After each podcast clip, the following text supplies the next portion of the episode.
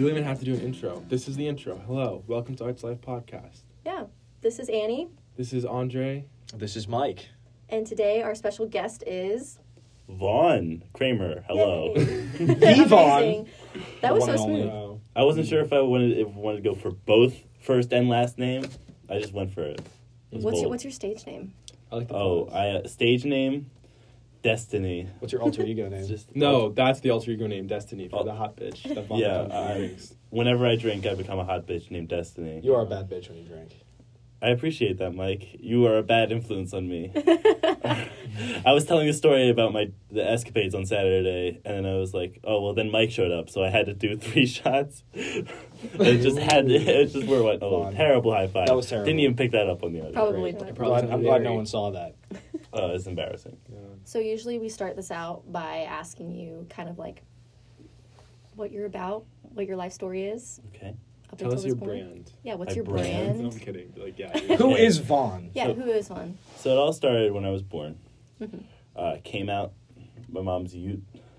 Not the you. Not that far back. Not that Not far that back. far Let's start when you remember. Maybe when you had your like artistic awakening. Yes. Um, okay. Artistic awakening. Well, I mean, a little about me is I'm pretty into theater. Uh, I like acting, performing, in general, making people laugh. Uh, so that sort of started in a couple different ways. I always used to entertain for my family, uh, like be in the kitchen, and everybody's just eating dinner, and I'm meanwhile, uh, like on on the side walking like an Egyptian, just doing whatever wacky slapstick humor I could do because kids don't know jokes. um, and that sort of moved on into theater, acted at like a camp at a young age, thought that was super cool, did a little bit in middle school, and then like when I got to high school, I started really going for it. Got in a couple higher level roles, had a ton of fun, learned a lot, and then continued that passion at the collegiate level Mm, Lehigh collegiate. University. Mm, collegiate level. at Lehigh University. Give us give us some titles. What shows? Have, what kind of shows have you been in? Um, okay, so I just, just this, uh, fall, uh, I was in an original play that was written for commission for Lehigh called The Broken Machine. Um, that was super cool and fun, ex- wild experience. Um, but before that, I was in another play by the same uh, author, uh, playwright, called Dog Act uh, last uh, fall. And then in high school, I did uh, It's a Wonderful Life, popular Christmas film, adapted for the stage. Mm. Uh, and I was Mr. Potter in that. Which is, one was Mr. Potter? He's again? the old banker, oh the evil one, Mm-hmm. Okay. Yeah. grumpy, grumpy gentleman. Yo, you're a pretty nice guy. How'd you fill that role? How'd you get that mindset? Um, okay. I, really, I really appreciate break it down for me. You know, I appreciate the compliment. Just for the skill. Tell me comes your from, secret. Yes. Yeah. Okay. so- Industry secrets. Spill them. yeah. Yeah. Yeah. Inside the actor studio. So, whenever you get a role and it's not somebody you are almost identical to, because basically any role requires some research and depth, and you have to look into uh, the words of the play and really anal- analyze them uh, to really figure out the character's perspective.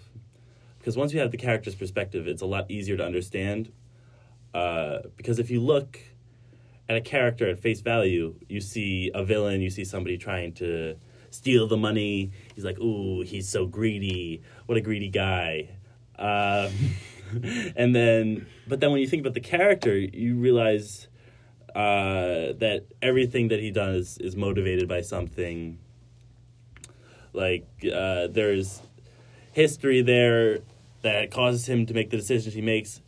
He's more, he's less uh, evil and more self-serving. So he's flawed, Right. exactly humanized. Yeah, You- Um, once you analyze your character as a human before uh, you analyze them as as their what their what the obvious thing is. I think you said. I think you said something at Creative Aid. It was like. I think it was like a quote that like summed that up.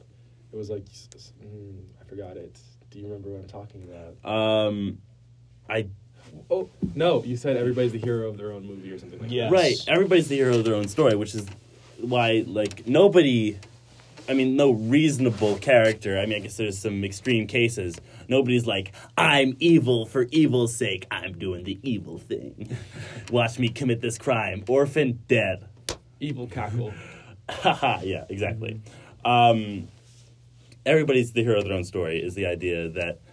Uh, meanwhile, it's exemplified perfectly by Mr. Potter. That everything he does, he does to serve himself because he feels it is his right as a person to enrich himself. Uh, meanwhile, which in his mind he's completely in the right. However, obviously, you know that doing that at the expense of other people, while he might not consider that to be a problem, it's kind of a dick move. It's an objective issue. I okay, this is a radical thing, Mhm. and we can we can throw it right into the garbage. Okay, Go for but it. Totally bear right. with me. I want to give you some villain names, mostly from Disney, Mm. and I want you to tell me. I want you to reimagine like their like character and tell me like why they're doing the things they're doing. Okay. Hell It- yeah. it's, just, it's just gonna be like a quick couple sentences. All right. Like just a quick one shot. Let's do it. All right, Let's all do right, it. all right. Let's do it. Does that sound That works for me. Let's do it. Hell yeah. okay? Scar, Lion King. Okay, Scar. All right, let me think about that for a second. So basically, Because my Scar- first thought okay, go ahead. is that he has a scar and that Muf- Mufasa fucked him up. Mufasa fucked him up. But maybe that's just like one interpretation. Yeah, see- Political aspirations is what I would say. All right. I don't. That's also fair. We're gonna get there. okay, so the scar you bring up, you can't know for certain if Mufasa gave him the scar or like what happened with that, but you can inf- imply, infer, sorry, infer that like he was bullied for his scar because he and he's also uh, significantly weaker than Mufasa. He there's a heavy implication that he's always been second best, um, and he's been picked upon, uh, Amazing singer, disrespected. he's really talented. Jeremy Irons, True. Amazing Mwah. singer. It's really fucked up they call him Scar though. Exactly. Yeah. They literally That's ma- so they, No, that is really fucked up. Like they call him Scar. literally make they they it's not his actual name, obviously. Yeah, Like, maybe he just wants No, to be but called it- by his actual name. Called Scar, given the shadowy place right. of like- Well, and I think isolation plays a part in it They really too. booted him out. You with know? a bunch of insane Yeah. hyenas. yeah, the, hyena, the hyenas are just fucked for because they're just sadistic. So is Scar really the villain, or is he just trying to do the best he can? He's is he trying? Is he trying to be number one for once in his life? Wow, that's Yeah. deep. That's deep, man. See, he's trying. He's trying to make good on the disrespect that was uh, was pushed towards him. And this Breaking point. this entitled, privileged little asshole Simba comes out of nowhere, and he's like, "I can't wait to be king," Right. you know. And Scar's like, no, I've been bullied for like 40 years. Absolutely not. Right. He's you like, know? "Your father is turning into my alcoholic father." Right. No, I'm sorry, we're throwing a lot out there. I don't. He has a dark I don't know what backstory. Where did this trauma stem from? Does do lions have alcoholism? Like, yeah. What's going on? Yeah, about lions, look it up. Yeah. like Simba's everything that repre- like, represents everything that Scar has come to despise. Like he's the symbol of of like Mufasa's like greed, like oh let me I'm gonna take all the light area, you can have the dark shadowy area with the hyenas. You're not gonna eat very much. You have to like hunt for mice to eat.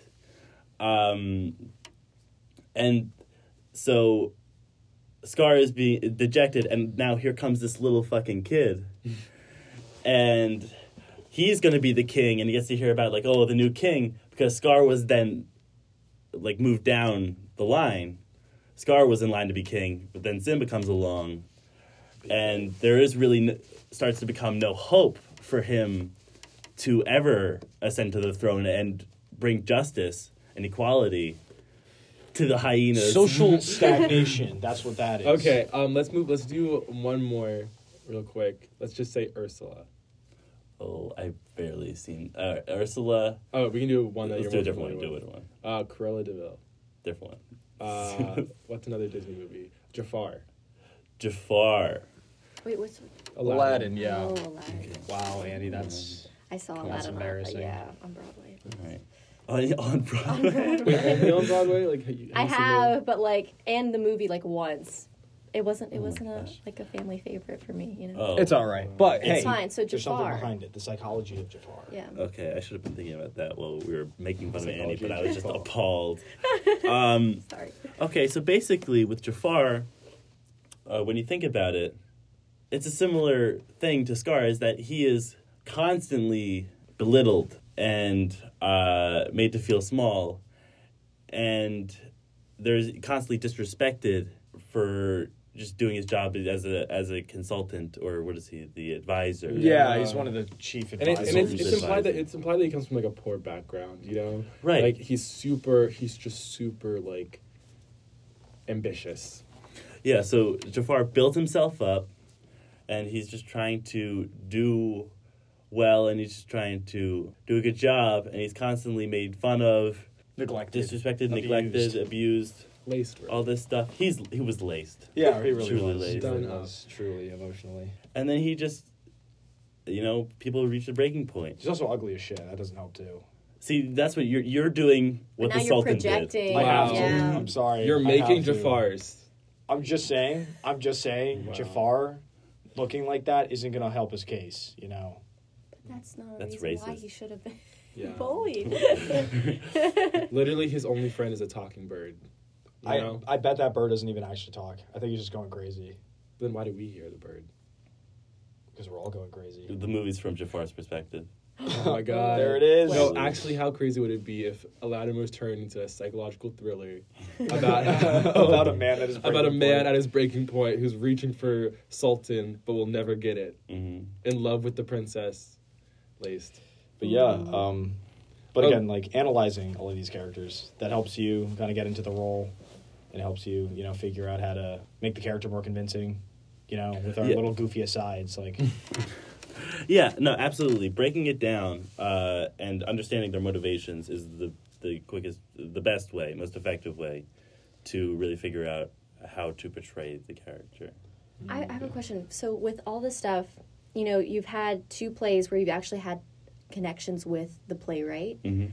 So uh, do you get to discuss a lot, like, with her about, or, you know, Right. what the character's backstory is, like how much you can, you know, assume and infer about the character, you know, that's Right. not really written on the page. Right. Um, yeah, and to an extent, you can do that. You can make uh, gentle assumptions. Like you can't be like, oh, so I played this character Joe, and he's just a forest ranger. Um, you can't be like, oh, was Joe a forest ranger because he was abused as a child?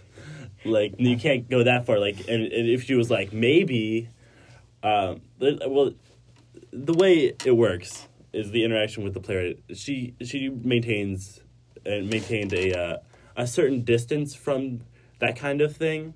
Like she would let you know if if that kind of matched her interpretation. Um, but she wouldn't be like, "No, that's wrong. You can't. No, that's not how you should interpret it." She just use like deductive reasoning to kind of Right. figure out the character's motivations. Also, she's the writer, but like I feel like like any kind of like work, there is like ambiguity. Like there's like Absolutely. like Scar has a scar. Um, Jafar looks sus, and it's like we're we like and stuff is implied, but they're not outright telling us this is their past. So like, Mm-hmm. would you say that like for like your roles, like a lot of time you're kind of taking your own liberties? Absolutely. Um, yeah, liberties have to be taken, uh, or else or the else. the character Or else. you're just you're just reading the words off the page. That's part of being human, you know? Right. The mystery of the character. No, I mean sure there's there's absolutely like you you can't be too sure of what happened. That's Yeah. there's, that's also something you can't you you're not a detective here. You're not solving the mystery.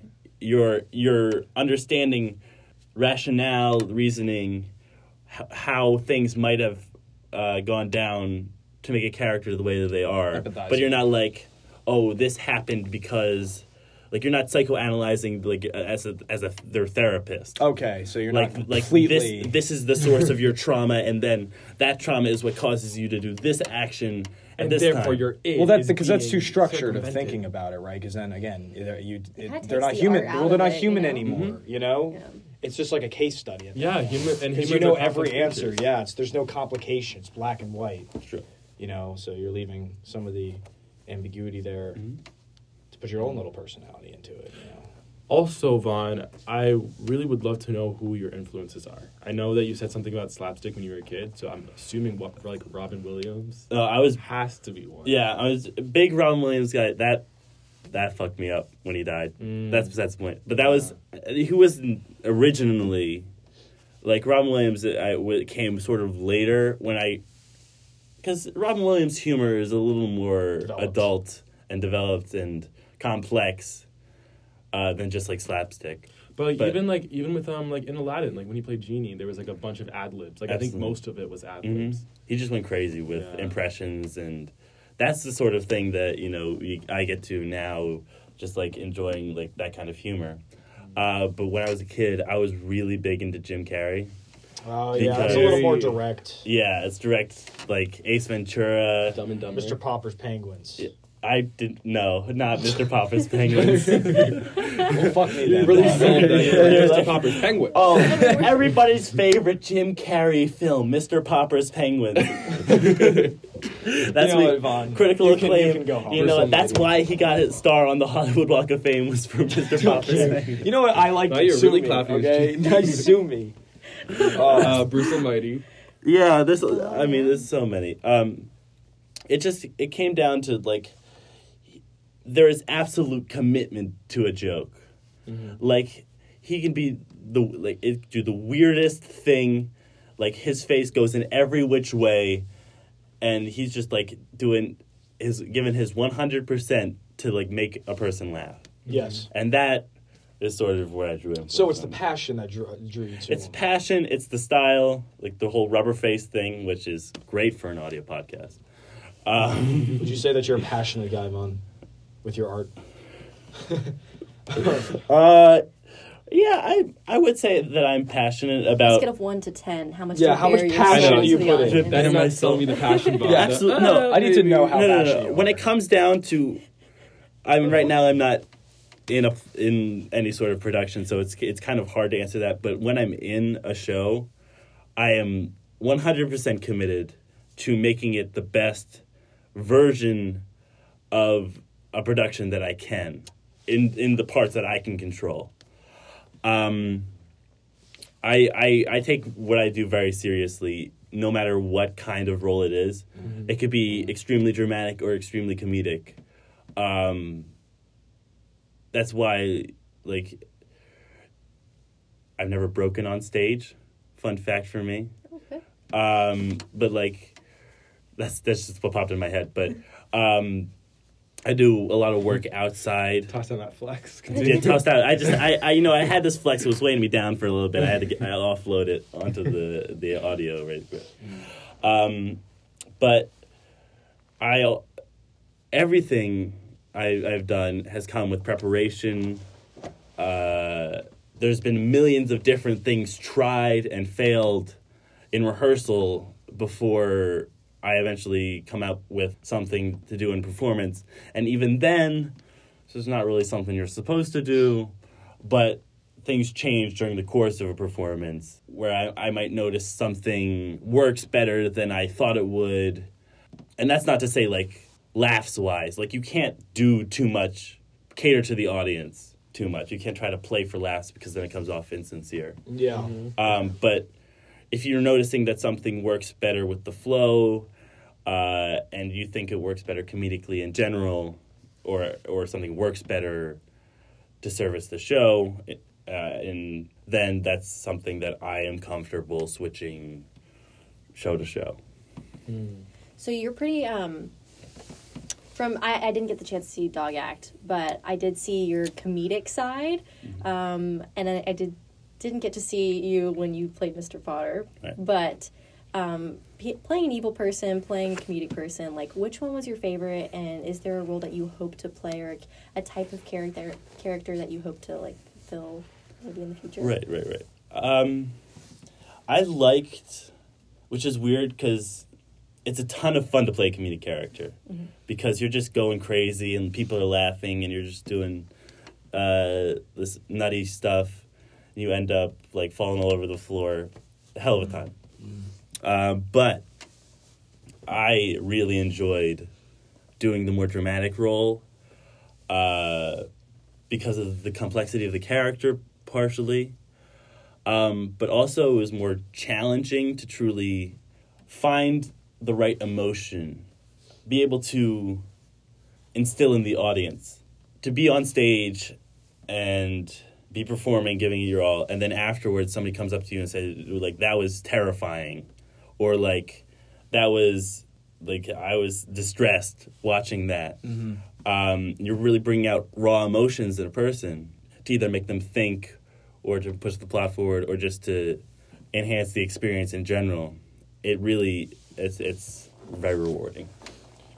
That was surprising to me. I was fully expecting you to say comedic roles. Um, but I guess you are a man of um, mystery, a man Multi-dimensional. of hidden depths. Yeah, and multi-dimensional. No, I mean, but Uh, seriously, yeah, that's actually very interesting. Because that's a problem a lot of actors have. You know, guys like uh, like Nick Cage. It's just Nick Cage in it. Like another, Oh, it's just. Nick Cage in a movie. You know, Cage it's not like a character.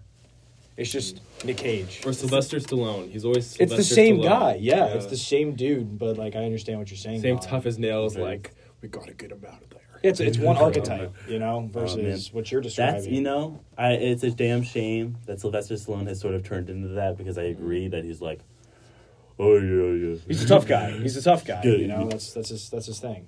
Um, because like if you watch, like Rocky, Rocky Two, It's good acting. it's really good acting, like emotional depth.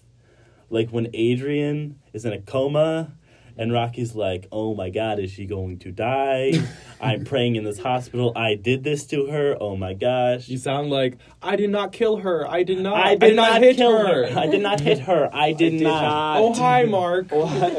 Um, Tommy Wiseau, greatest director slash actor of our time, truly. truly. But yeah, so in that in that movie, Sylvester Stallone, there's a whole part where Rocky doesn't know where his place is in the world anymore. He's running out of money. People aren't respecting him. He doesn't want to fight anymore because he was injured so severely last time, but he doesn't know what else to do, and he feels like he's letting Adrian down. And it's the raw emotion that he shows in that movie that really made him a hell of an actor.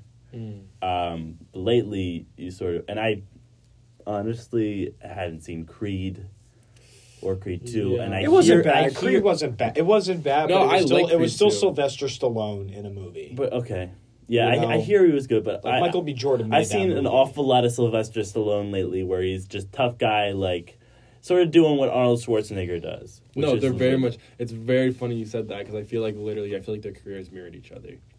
Um, but I wanted to segue into a different thing. What are like your favorite movies? Like throw out like you can throw out a couple because I know that it's like such an on the spot question to be like, what's your favorite movie? my favorite movie. Yeah, give us your request. favorite movie, or Vaughn, you're off the podcast. No I'm one will ever hear this, and you will die broken alone. Um, you know, I love Good Will Hunting.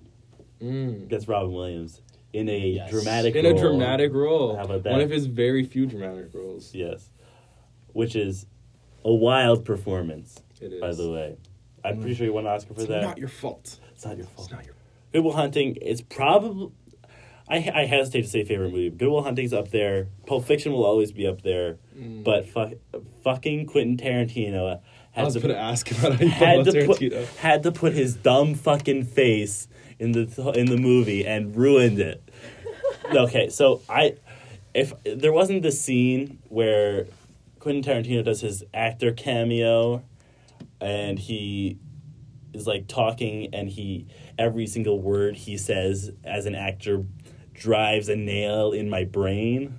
Wait, which scene was that? That's the scene where I actually don't know what he looks like. um, he they uh, shoot Marvin in the head in the face, Yeah. and then they bring him to Quentin Tarantino's house to clean things up, and then they call the wolf.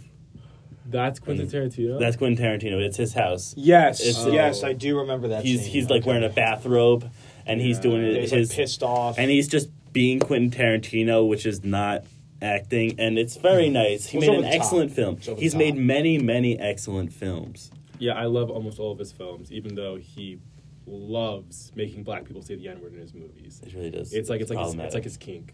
But I love Tarantino nonetheless because Um, Inglourious Basterds is fire. It is Glorious fire. Bastards is fire. Right. Re- Reservoir Dogs. Just rewatched that one. Mm. There's some problematic uh, dialogue in that movie, but it holds up as a whole.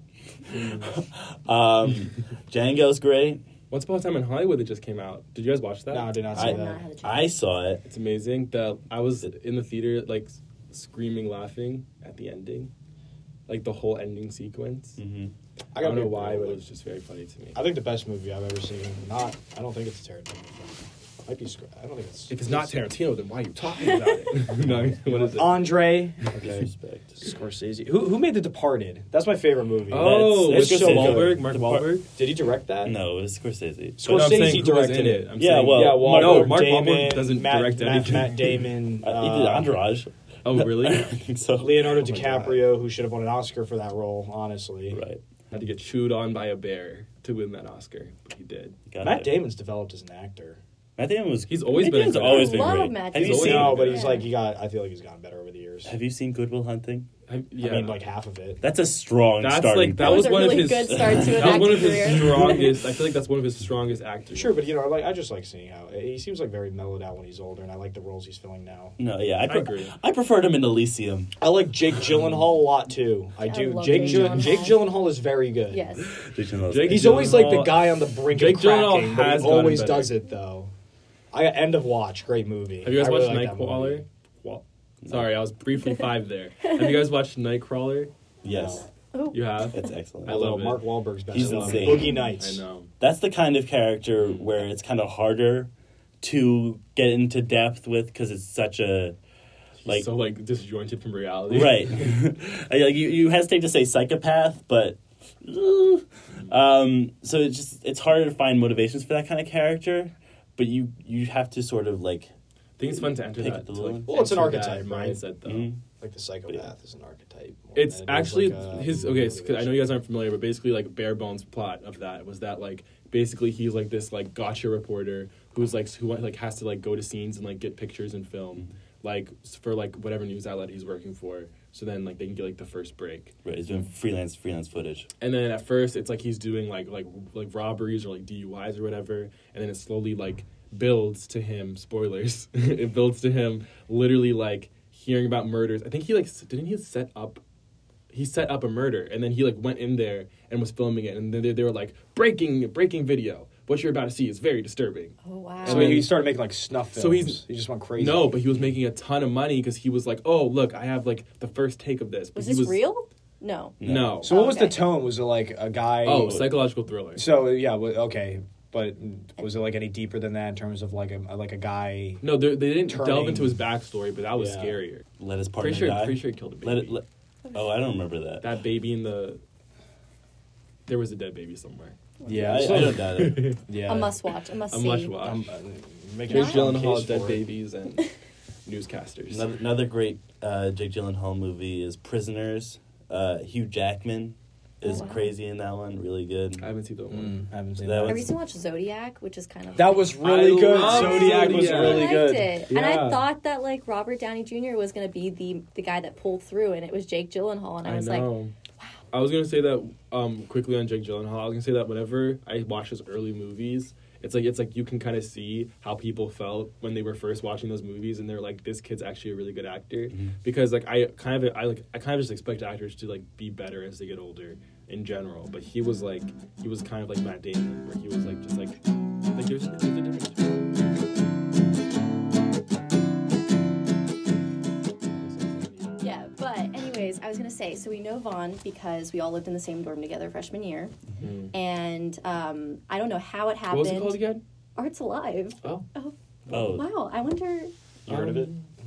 It didn't influence us at all. no, Anyways, not related at all. Um, but we mar- met in the Arts Alive dorm, Mm-hmm. and we all applied to be in this place, and we actually ended up getting along really well. And um, Correct. I'm wondering how much that played a role into like how you came to Lehigh, or like how that like you know helped maybe your first year experience, if anything, Yeah.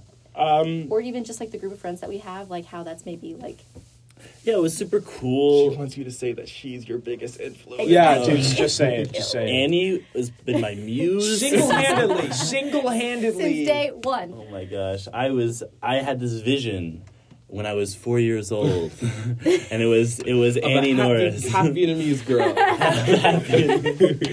and it was Annie, In and and she mill. drove and she drove me to do all I came to do, and she was like, "Come to Lehigh, go to the Arts Alive." Anyways, okay, that's a weird tangent. Um, Arts Alive was really awesome for me.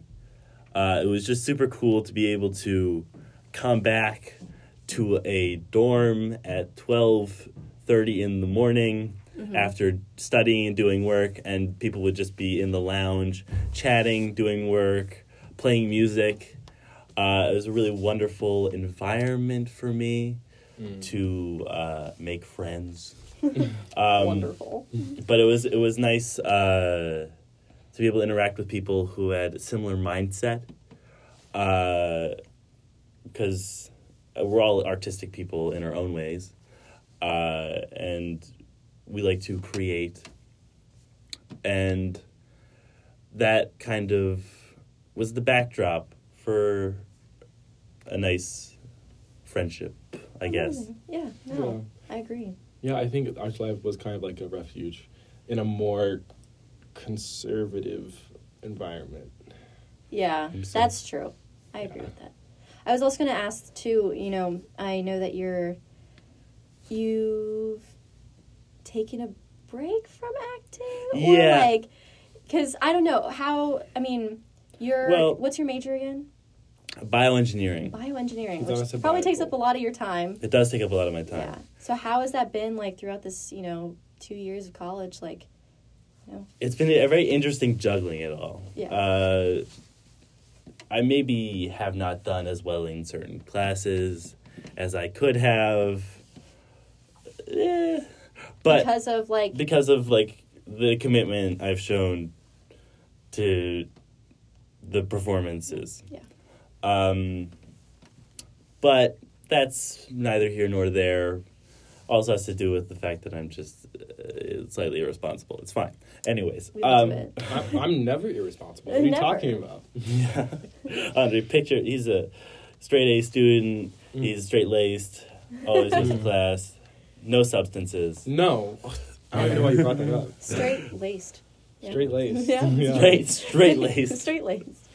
Um, but right this semester, I was going to not retire, but as you said, go on sabbatical because I wanted to do some research.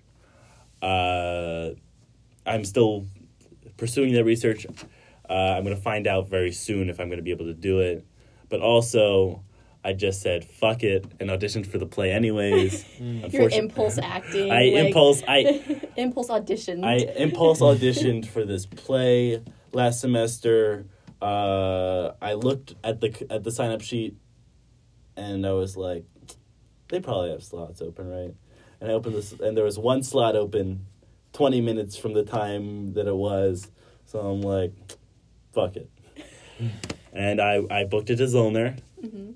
Signed up, got a call back Amazing. which turned out to be a pretty crappy experience. And uh, but it's besides the point.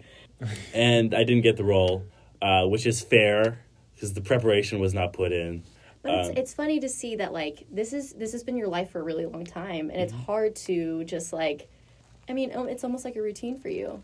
Like, how do you not keep doing that? You know, it just feels like second nature at some point, or at least when I saw you and saw you talking about it and telling us about your experience, like, oh, of course, like Vaughn would do that. Mm-hmm. I mean, yeah, I definitely miss acting a lot. Like I didn't think I would miss it as much as I do right now. Um, especially considering I didn't miss it so much after Dog Act last year, just because there was the whole so much going on the new college environment. But now that I guess I've settled in, I realize that I want to be acting more.